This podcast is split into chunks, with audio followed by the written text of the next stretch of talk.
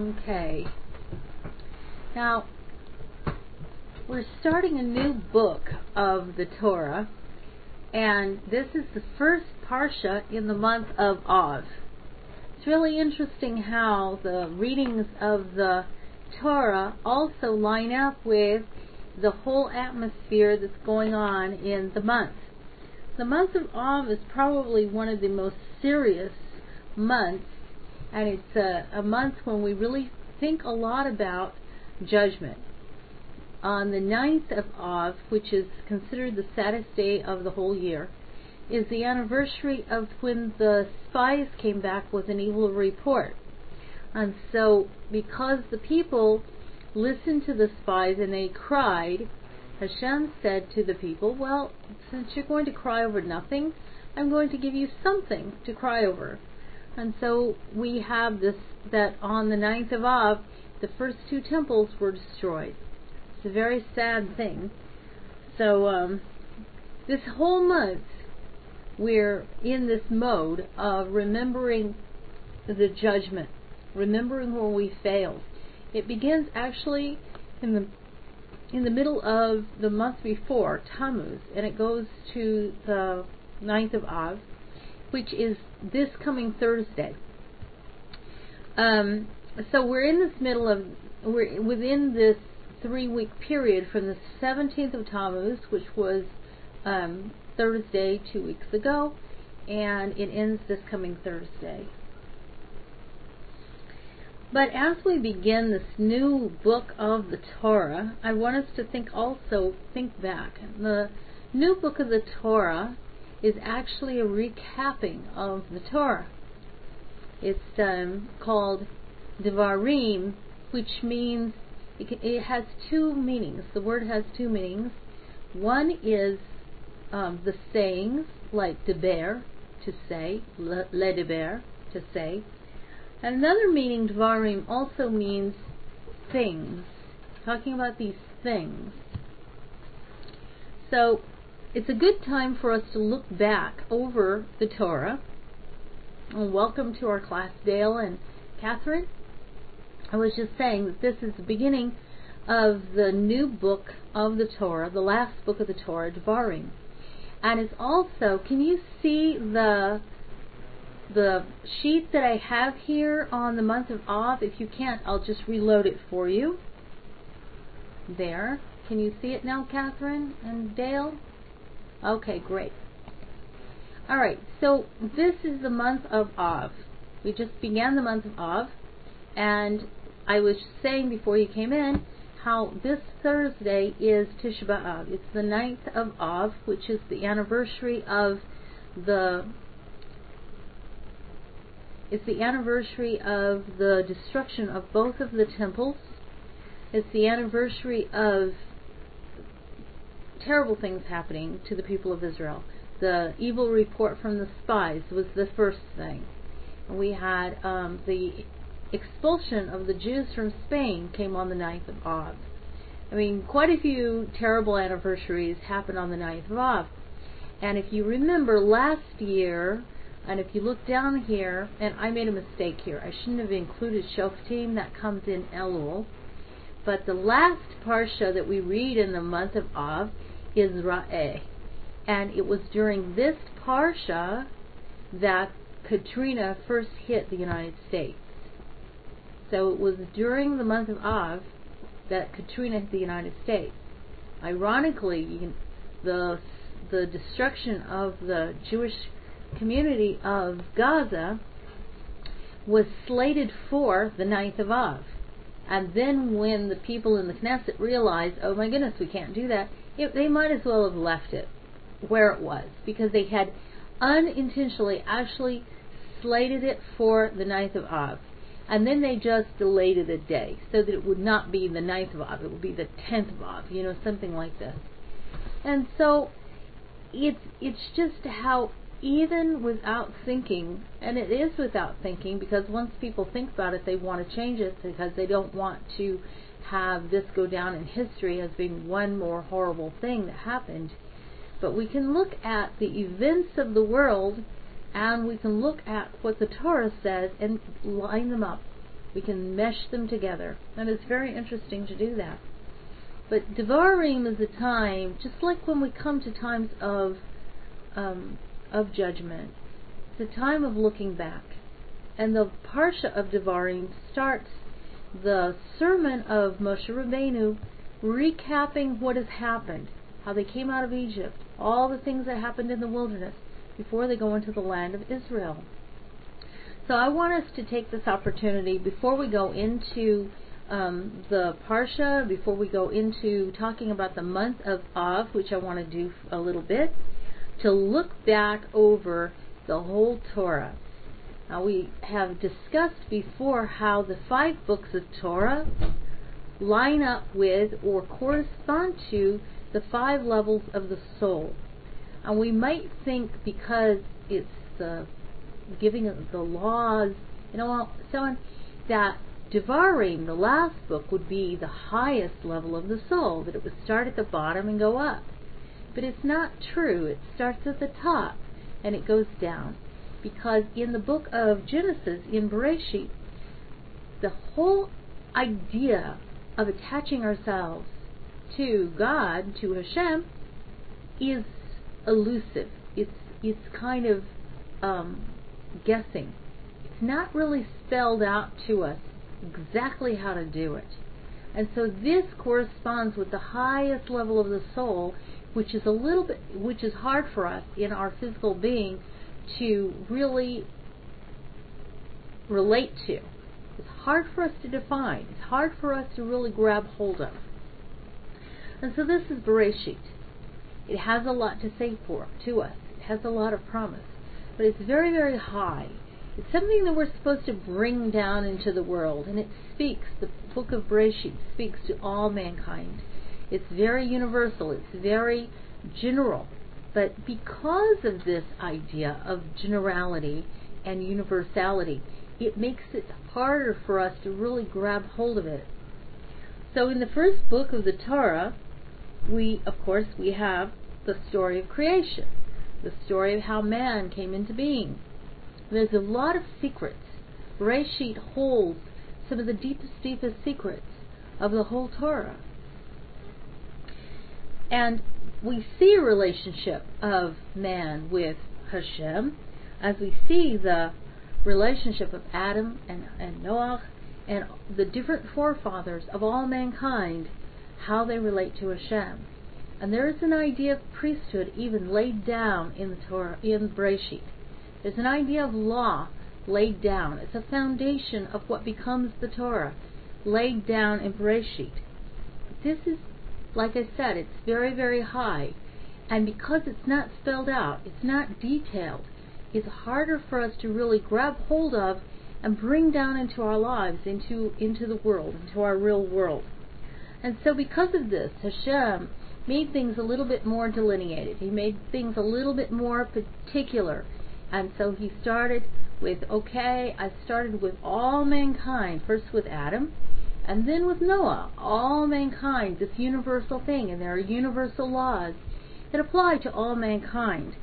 Then he became then it became more detailed and more particular, and so he chose one nation that was going to be priesthood. So in the book of Shemot or Exodus, you have the story of the birth of this nation as things become more particular. And in the book of Shemot, we have the um, the national history of of the slavery in Egypt, and the redemption, and how the Jewish people accepted the Torah and how the Mishkan, the tabernacle, was constructed. And this is basically the book of, of Shemot or Exodus could be called a book of exile and redemption because here we have a blueprint of what exile looks like. And it's really interesting how the first chapter of Shemot is like a blueprint, a, an outline of exile. It's an outline of the Holocaust, even we can see point by point how things developed in the Holocaust. And but it's also a blueprint for redemption. That all of these things that happened, it was like a microcosm of what we, we can expect on a larger scale for the whole world in redemption. Maybe not exactly with the details, but it's going to be in the same way. The attitude, the atmosphere, the whole theme is going to be very similar to what is laid out in Shemot. The redemption is very miraculous and dramatic. It'll be even more so when it's on the major scale of the whole world. Then we come to the book of Vayikra, or in English we call it Leviticus. And the reason it's called Leviticus is from the word Levi. It's because this book could also be called the book of laws concerning the Kohanim. Yet everything in the book of Leviticus is basically directed at the Kohanim and the Levites, and even those laws that are directed at the people at large are concerning the worship at the Mishkan and purification for worship at the Mishkan. Everything is centered around this idea. Then we come to the book of Bamidbar, or uh, in English that literally translates into in the wilderness or in the desert. Mid, midbar is means desert. So be midbar is in the desert. And this is a story of of the trials that the people went through as they wandered the wilderness for the 40 years. All of the different hardships that the people encountered, all the failures, everything, and the successes but all of these are recorded. This is the recording of the wanderings in the wilderness. And the countings, that's why it's also called numbers. That it's the countings of the people, the names, it's, it's um, all, where all of the names of the, of the people, the tribes are recorded. And then we come to the last book of the Torah, which is uh, Devarim, Deuteronomy. Devarim, like I said before, is from can be from two different words. One is from ledaber, which means to speak, so it's the speaking. And also devarim means things, these things. And devarim is mainly, it's also called Mishnah Torah, which is the review of the Torah, because it is a recapping of the Torah. And there's one opinion that when the temple was being renovated in the days of King Josiah, that the book of the law that they found in the temple that had been lost was the book of Devarim. And because it's this recapping of the Torah, and it begins with this sermon of Moshe Rabbeinu to um, to the people, it's him telling them where they failed, but also lifting them up and encouraging them. Now, this brings me to another point. We could, from the different things that we have studied in the different parshot, in uh, especially in Bamidbar that we went through, we could be tempted to think that the Jewish people, that the people of Israel, were really a very weak people, that they were a sinful people, that they just blew it every chance they got. They failed in every trial they had. This really is not an accurate view. The Torah is giving us a very realistic, very, um, just a second.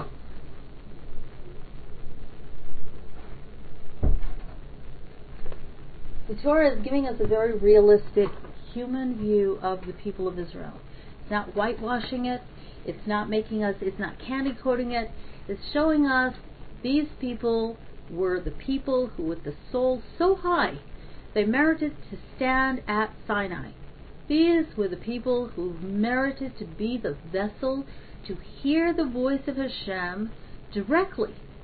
They merited to, to see these wonders of the giving of the Torah and to receive it in their physical being, not be the ones like uh, like all us who stood there in spirit um, our souls were there, according to our sages, but they merited to physically stand Sinai and receive the Torah.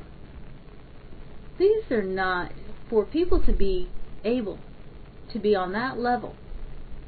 This is not a small thing. This is something really extraordinary. I mean, think about that. And so we have to be very careful when we start to criticize the people of Israel because they stood in a place that none of us have ever stood and they faced things that none of us have really ever had to face. So we have to be very careful when we start to criticize the people of Israel and um, and just realize that these people were really great souls. So, this is the month of Av, and the Parsha readings are, like I said, um, in line with the month. Now, I want us to look at the month of Av first before we go into the Parsha. Now, in the Sefer Yetzirah, it says, He made the letter Tet king over sight. Ugh, I, uh, sorry.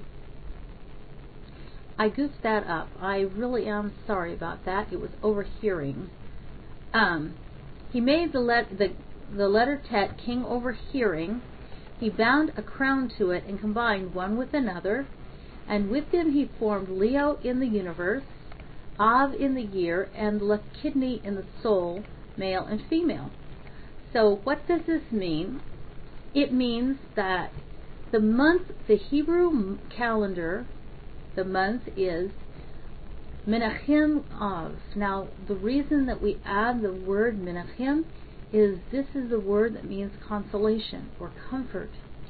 And so, although Av is a very difficult month for us to go through because it's a month of judgment, there's always the comfort of Hashem, the consolation. He never gives us prophecies of retribution, of, of um, without, right after it, having the consolation. It's like when we scold our children. We're not going to say, I hate you, to our children. We're going to say, You messed up. I'm disappointed in the way you behaved, but I do love you. I'm going to punish you, but I'm punishing you because I want you to, to understand you have you have erred and that there are consequences for what you do in the world. And so I'm punishing you.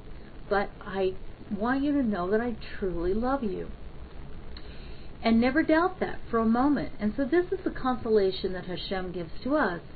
He's never saying, I reject you totally, get out of my sight, I hate you. That's not what he does. He says, You have messed up, you've erred, and even though it can sound very, very harsh sometimes when we read these things in the Torah, and certainly the destruction of the temples the things that the people of Israel suffered were extremely, extremely harsh. And exile itself was very, very difficult. But we should understand that even through the hardest, hardest times, this is something that he said through the prophets.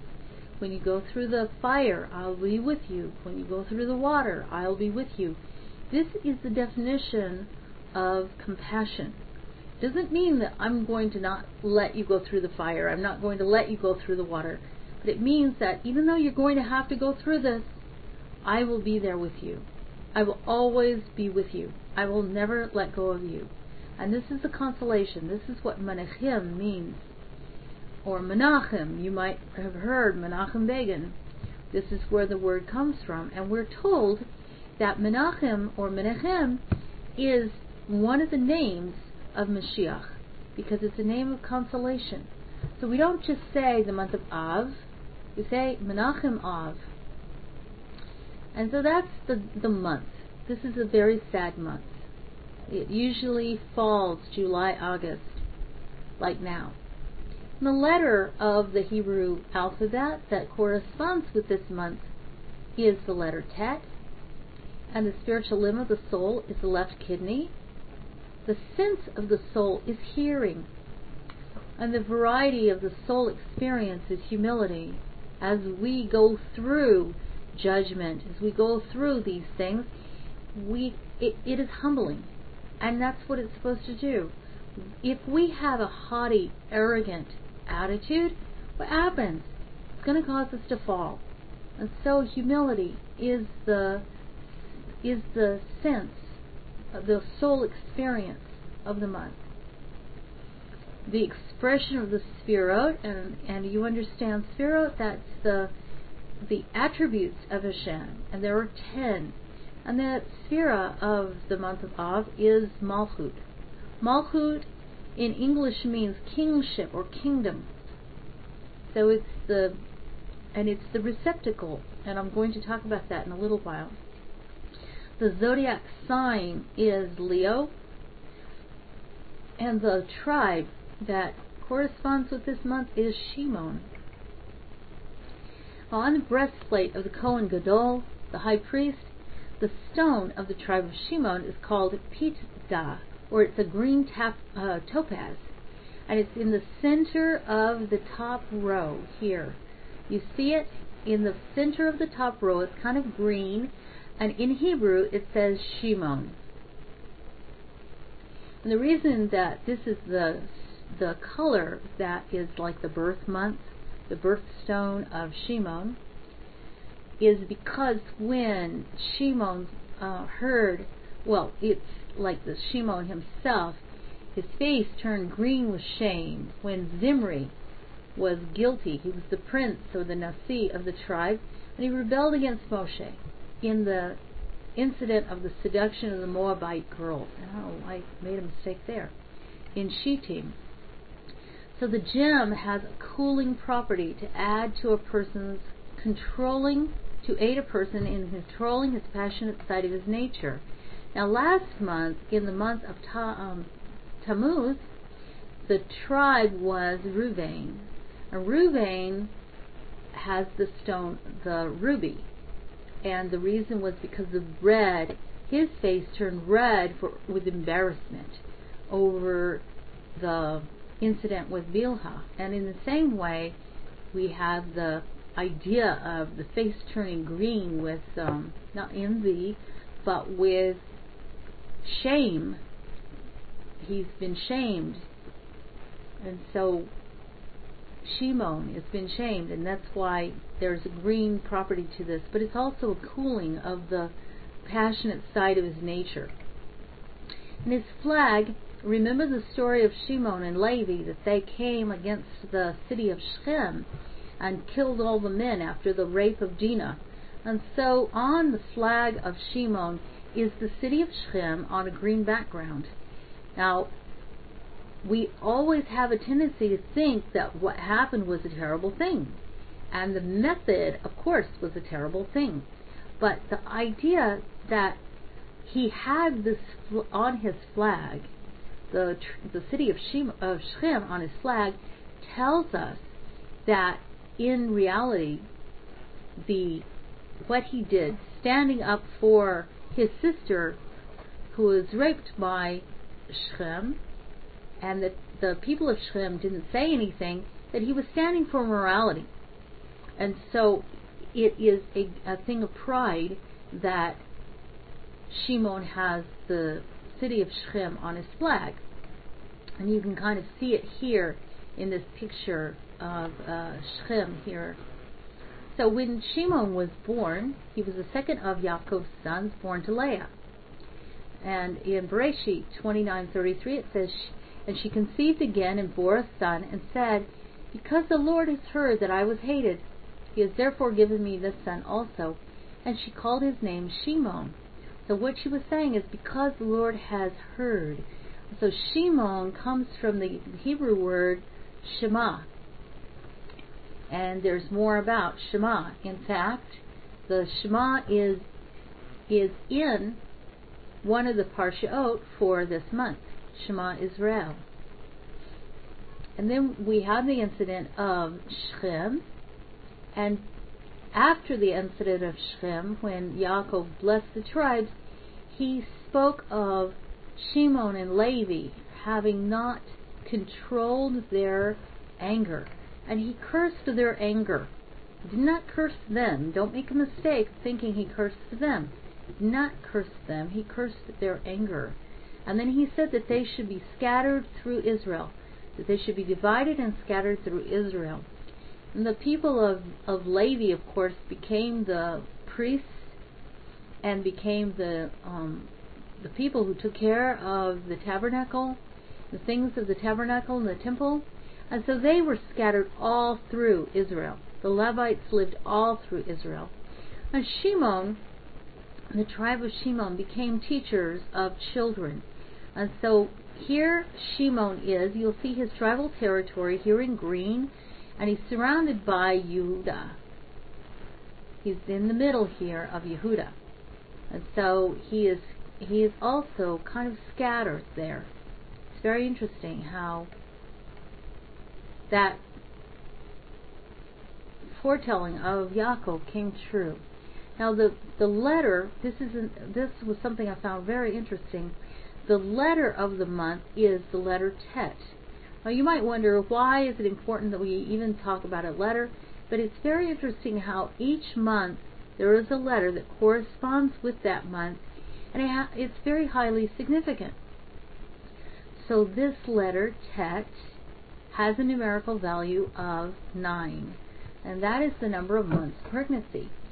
So when a woman is pregnant, she is she she is actually a vessel, a vessel that holds the fetus.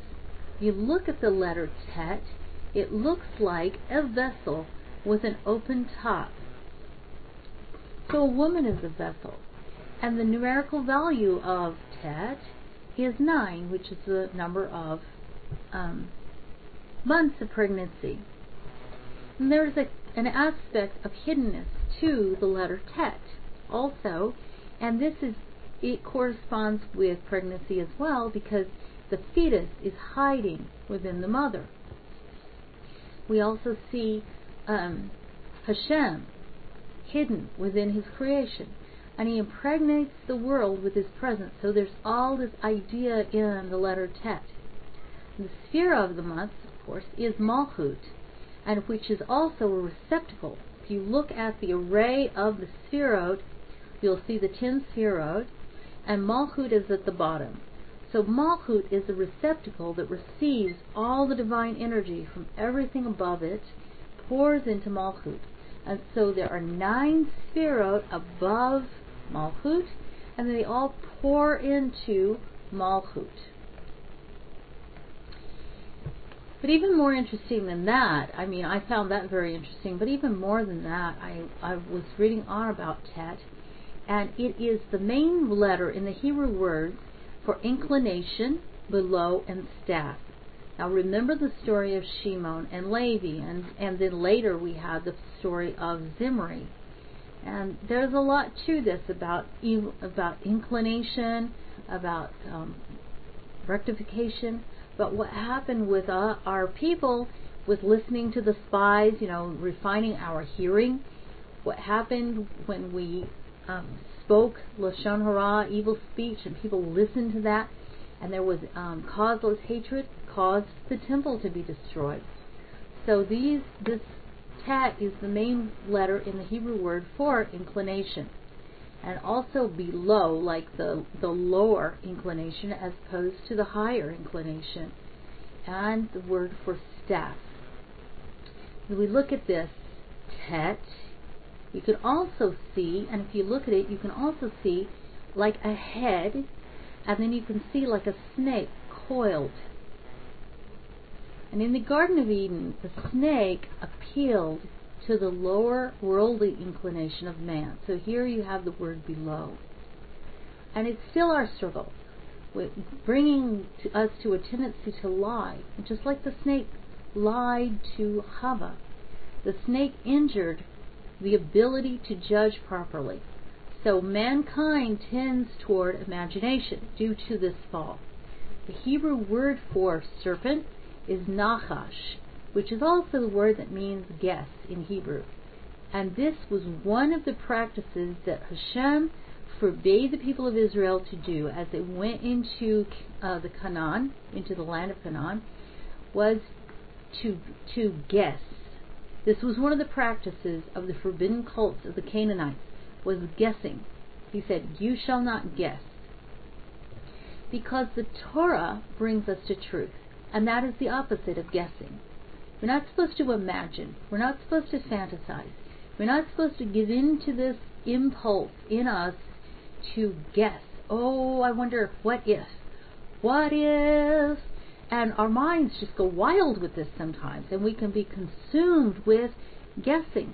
We're not supposed to give in to that because this is the urge of the Nachash. What if, and this was what Chava did, what if I ate from this fruit and I became like God? What could I do if I was like that?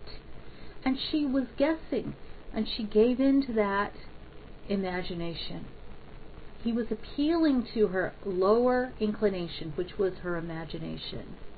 And so we're told that the serpent, the snake, was actually created for another purpose. He was created to be a supportive helper of mankind. It said that every household would have a nachash, a serpent. And, and of course, the serpent did not look like what a snake looks like now. He looked different. He was transformed with the curse. And every household would have a serpent. And the serpent was very intelligent. This is we get this from the Kabbalah.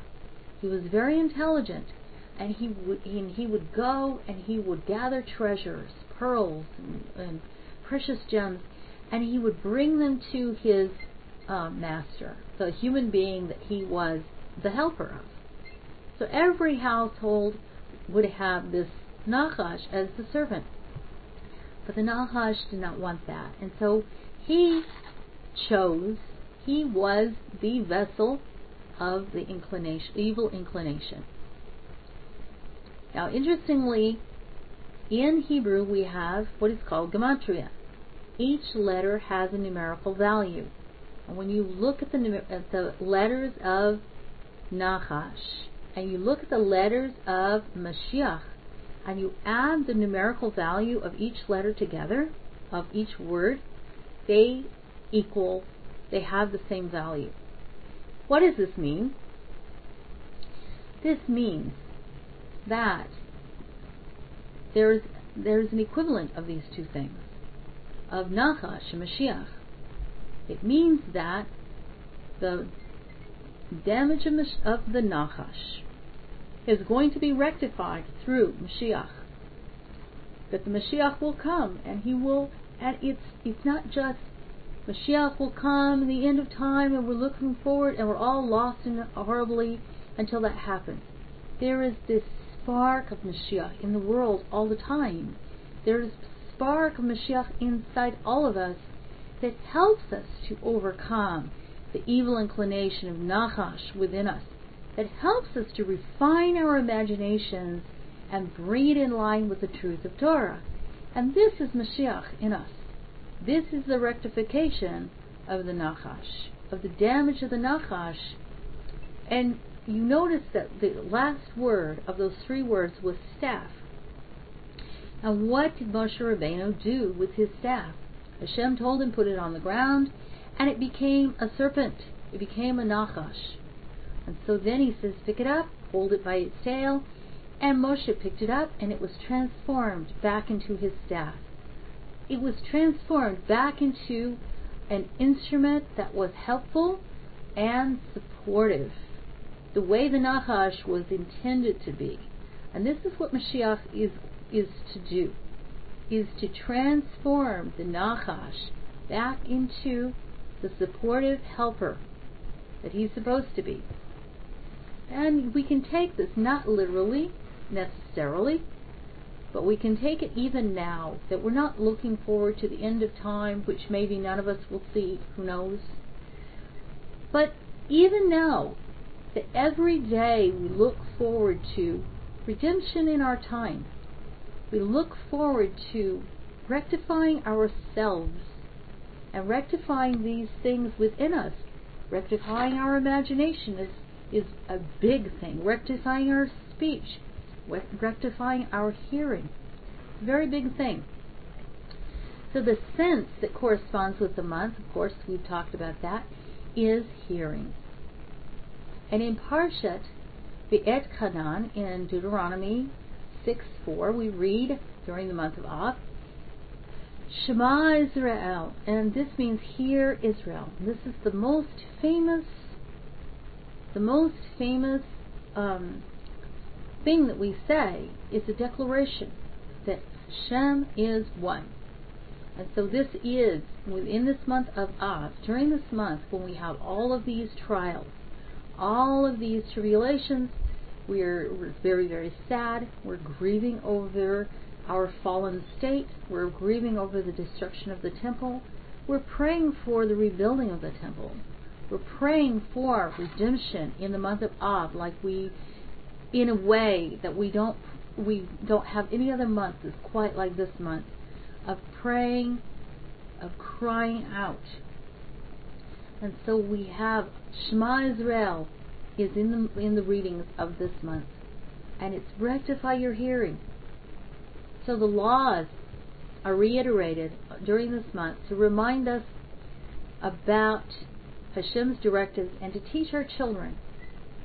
Now, hearing is connected to the advice of the kidneys. Now, you're going to think, well, this sounds funny, but the kidneys are called the seat of the conscience. Now, the the organ, the what is it? The limb of the soul that corresponds with the month of Av is left kidney. Now you have a left kidney and you have a right kidney, and they have to work together in order for you to have balance. Now the kidneys working together are the seat of the conscience. Now the right kidney corresponds with the tribe of Issachar. And Issachar was the tribe of Torah scholars. So you need that. You need that voice of the right kidney to bring the left kidney into balance. Because the left kidney, like Shimon, has a tendency toward rashness. It has a tendency for bringing us into um, quick thinking, thinking of something, hearing wrongly, and just reacting, just like that, just reacting. Rash behavior. We need the balance of the right, of the Torah voice, bringing us into balance so that we can have, you know, it's not bad that we have the courage to act. This is a good thing. And maybe if you have the right kidney, um, which is corresponds to Torah scholars, maybe it might err on the side of caution. So you need both together. You need the courage to act, but you also need that caution. You also need no, I'm going to I'm going to wait. I'm going to pray. I'm going to seek Hashem's will through the Torah. And so this is our challenge during this month. Our challenge is to listen. Listen to the correct voices. Listen and obey in order to rectify our raw emotions and draw them into line with Hashem's will. Because Hashem is speaking to us. Our conscience is speaking to us. This is very important for us to understand this. Now, the liturgy, and we've been talking about this already, um, the liturgy for the fast of Tisha B'Av, which comes Thursday, as I said, is the book of Lamentations. This was a lamentation of the prophet um, Jeremiah, Yirmiyahu, when King uh, Yoshiahu or uh, Josiah was killed by the Pharaoh Necho. And he lamented his death because the death of Josiah brought with it the time of destruction. Remember when they found the book of the law. And like I said before, there is an opinion that the book of the law that they found in the temple when they were renovating the temple was nothing more nothing else but the book of Devarim, which reiterates the whole Torah. And they realized how far they had gone from obeying the laws of Hashem. The book of Devarim isn't just reiterating the whole Torah, we actually have seven new mitzvot within the book of Devarim. So it's a very important, very crucial book. And they realized they had gone so far away, they went to the prophetess Huldah, and she said to them, The judgment of Hashem is against the people of Yehuda, and just like our sister nation, our, our brothers of the ten tribes of the north, we are going to go into exile and it cannot be reversed. The decision of the court of heaven is sealed. But because you, O king Josiah, are so righteous, You will not it will not happen until you have died.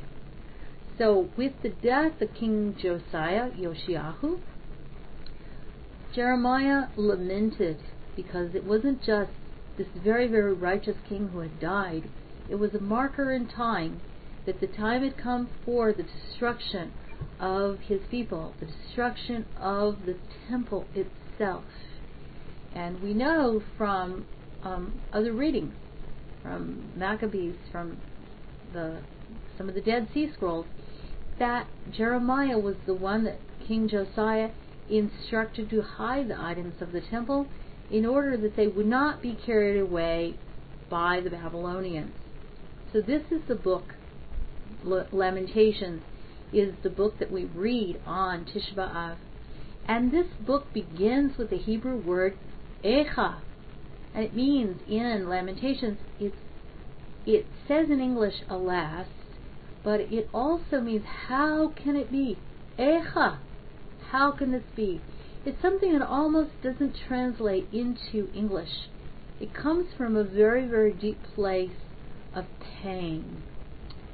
And ironically, after Adam and Chava ate from the fruit, forbidden fruit, and Hashem asked, Where are you?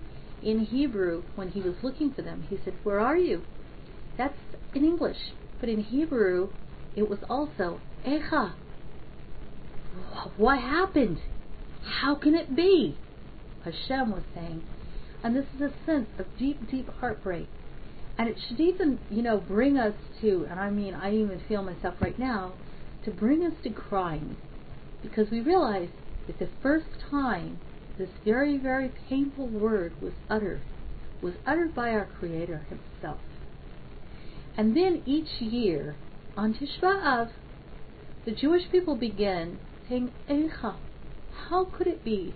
How could it be that we have gone so far away, so wrong, that we've chosen the lower inclination, we've separated ourselves from Hashem? How can it be that we have fallen so low, that we have experienced now this destruction, that this is the consequence of our action? So it's a very heartbreaking word comes from a deep place, deep, deep place. Just like Adam and Chava were cast from the garden, this is the same sense when the Jewish people were cast out of the land of Israel. The exile, the destruction of the temple, a very similar thing from being exile, exiled from the garden. And it brings us to Echa. Heartbreaking, heartbreaking. That we would say this, that we're, we're saying the very word that our Creator said when we first sinned. So in this month, we look at Shimon, and Shimon and Levi had a history of anger. This anger would turn murderous. It was murderous against the people of Shechem, against these men of Shechem, and it was even murderous against their own brother Yosef. And Yosef was buried at Shechem. Now, it's very interesting about Shechem. Shechem is a city that has the mountains of cursing and blessing on either side of it, where six tribes stood on one mountain and spoke spoke the um, blessings, and all the people would say Amen. And then six tribes stood on the other mountain and spoke the curses, and all the people had to say Amen. And today, even today, you'll look at these two mountains. And where I lived in Ma'ale Levanah, I could see through my window of my living room, I could see, see what we call Har Bracha. It was the mountain of blessing. Now on Har Bracha, you have trees. It's beautiful, it's green. On the mountain of cursing, there's nothing. It's barren, nothing. And in the middle of those two mountains is the city of Shechem in Arabic now, the people, and you probably hear it in the news, called Nablus. It is actually Shechem. Shechem has a very sad history. But it is in this place that Yosef Hatzadik, the brother of the of Shimon, was buried. It was here that Yosef was sold by his brothers. And it was here that they brought his bones back from Egypt and they buried him. Now, the Arabs also took the tomb of Yosef in one of the battles of the Intifada um, some years ago, not too long ago, and they totally destroyed it. But before that happened, you should know that people who go to his tomb felt an overwhelming atmosphere of peace. Each one of these tombs of the Tzaddikim had a certain atmosphere about it. And the tomb of Yosef had an atmosphere of peace, in spite of the fact that it was located in this place where so many very, very murderous Arabs live, terrorists and so on. Yet here in the midst of all this hostility and anger was this place that was peace. And Rabbi um, Yitzhak Ginsburgh had a had his yeshiva there, and that was one of the three places where he had a yeshiva. So, when we come to this month, this is a month that we should be thinking about rectification of our imagination and listening to our inner voice that is our conscience, that is seated in our kidneys. Bringing into balance those things, those rash, raw emotions, bringing it all into balance so that we can have true peace in a covenant with Hashem, what it truly means. And this is the only way, the only way that we can negate what caused the destruction of the temple in the first place and that was the causeless hatred of each other. And so it can bring us to a place of worthiness in the world. It can bring us to a place where we're meant to be in the world, to our place. And it's the only hope for us to bring our the world to peace, is to do this inner work within ourselves. We have to start with ourselves. It's always easier to look at the other guy and see where he's messing up. But first we have to start with ourselves so each time we come to one of these lessons about the month that is um, centered around one of the tribes, one of the senses, one of the uh, all of these things come together to teach us how to rectify ourselves. And this is an especially very, very um, heavy month. A lot of work for rectification. It's like um, shifting into high gear. So this is our this is our prayer for this month. Uh, just one moment, because I want to go now to. Does anybody have a question about the month, about anything that we've said so far? Does anybody have a comment before we go into the parsha?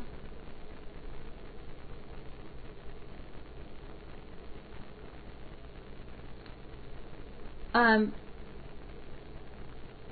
Tisha B'Av is on Thursday. It begins Wednesday night and it ends Thursday night. The 20, uh, it, no, it is on the 3rd of August. Right. And, uh, and this is, this Tisha B'Av is one of the major fasts. The 17th of Tammuz was a minor fast, which is from morning to evening. Tisha B'Av is a major fast. It's from uh, sundown to sundown. It's a 25 hour fast. So if you're interested in doing that, fasting and praying on that day, you should realize that it's a it's a very um, it's a big fast. It's fasting from food and water for 25 hours. And this is what all of the Jewish people, all of the observant Jewish people are doing.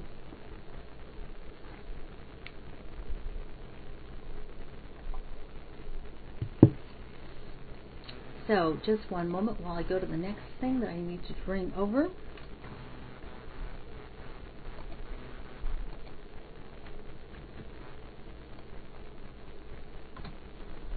Now, um, in Parshat uh, Devarim, this is beginning a new book of the Torah.